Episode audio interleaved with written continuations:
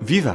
Este é o P24. Hoje, sexta-feira, 24 de setembro, último dia de campanha para as eleições autárquicas em Portugal, mas focamos olhares bem longe, no Dubai, onde arranca já, 1 de outubro, a Exposição Universal Expo 2020 e que vai até dia 31 de março. Era para ser em 2020, mas coisas da pandemia, foi adiada para esta data.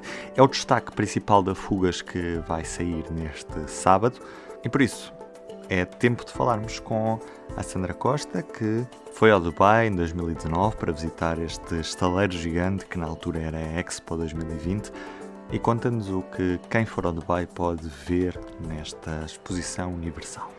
Nós tivemos uma Expo em Portugal em, em 1998, tu, tu fostes agora uh, quando a Expo ainda estava em obras no Dubai. Quais é são as diferenças entre, entre a exposição que nós tivemos em Lisboa e uh, ah, 20 anos depois, aliás, mais de 20 anos depois, uma exposição no Dubai? É uma pergunta um bocadinho complicada essa que me estás a fazer.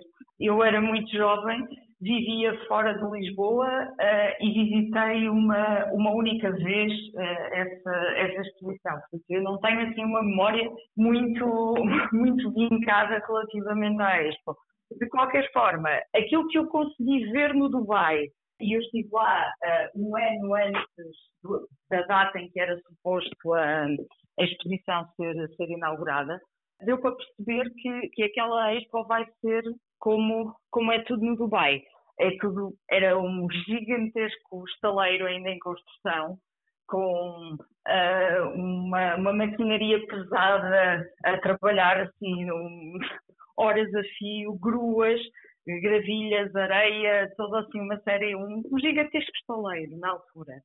E, entretanto, isso, isso reflete muito o, o espírito do que é aquele Emirado, não é? Porque o, Dubai tem uma, uma espécie de intenção declarada de, de, ser, digamos, a capital mundial do, dos superlativos, que é lá que está tudo o que é maior do mundo está no Dubai ou então está nos planos do, do Dubai.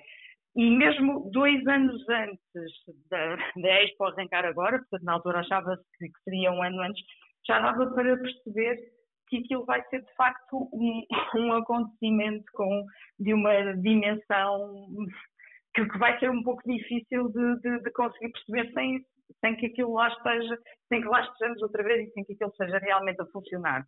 Ah, eu acho que vai ser realmente um acontecimento mundial muito assinalável e, e de, de, grande, de, uma dimensão quase inimaginável. Uhum. Uh, Portugal não esteve representado nestas duas últimas expos por razões financeiras, a de 2015 em Milão e a de 2017 em Astana.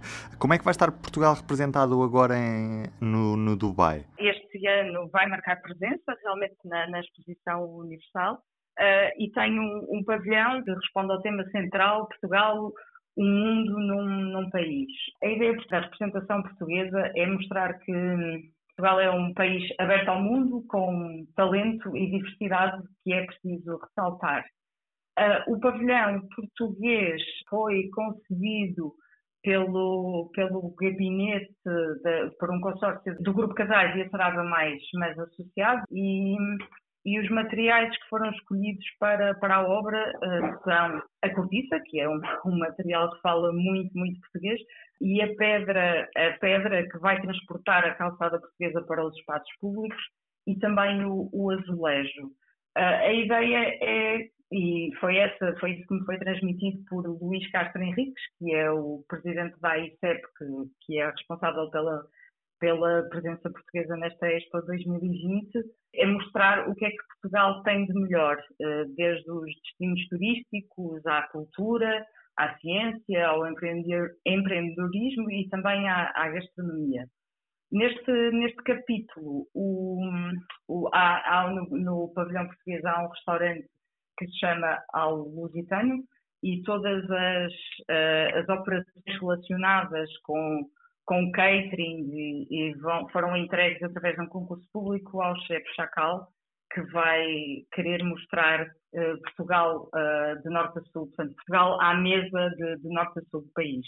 Mas o Dubai não é só Expo e, e também na, na, Fugas deste sábado vamos poder ler mais sobre esta cidade que quer assumir um papel de destaque no, no mundo. Sim, é, é verdade. O, o, Dubai faz parte de, do imaginário de, de, muita gente, apesar de ser uh, uma coisa que, que, outra, que outras tantas pessoas uh, acabam por apelidar como sendo um destino meio plástico de todo modo, uh, tem algumas uh, paragens que serão ob obviamente obrigatórias para quem eventualmente decida passar pela, pela exposição universal e que valerá também a pena espreitar alguns, alguns desses destinos que nós também escolhemos na fuga desta semana.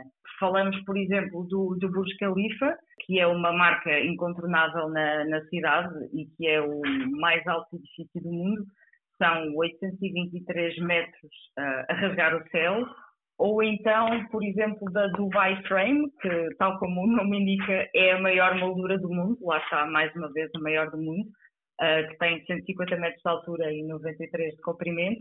Um, e depois há também ainda muitas outras coisas que, que, vale a pena espreitar, como o Bur Dubai, que será eventualmente uh, aquela zona da cidade onde está mais perto uh, do que era o Dubai antigo, digamos, é lá que estão os sucos do, os sucos do ouro, que, que é assim, uma coisa realmente de encher o olho, ou então o das, o das especiarias. Um, temos também, vale também a pena fazer uma, uma das várias uh, visitas ao deserto, que são oferecidas por, por muitas empresas e que acede-se a ele através de uma, uma, curta viagem que dura cerca de, de 40 minutos. no, no, nosso caso, tivemos a oportunidade de assistir ao pôr do sol no, no deserto e, de facto, é um espetáculo eh, inesquecível. E, e, por fim, também, uh, o Dubai é, é, um paraíso para as compras, não é? Uh, basta que haja algum dinheiro e, tudo aquilo que se quiser comprar, pode-se comprar. Uh, então, o Dubai Mall, que é aqueles que, aquele que eles apresentam como o maior centro comercial do mundo, uh, apesar de não ser. Uh, tem tudo e mais alguma coisa para se poder comprar e também vale uma, uma visita para quem tiver essa, essa vontade de, de fazer compras. Uhum.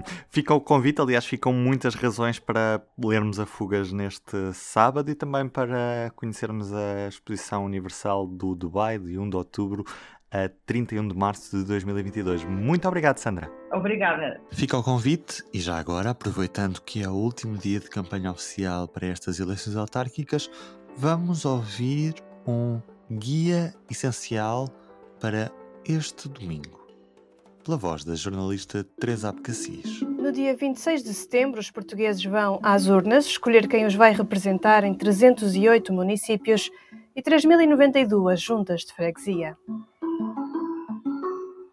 Por terem um caráter local, estas são as eleições que elegem mais pessoas e são também aquelas que acabam por produzir mais tesourinhos.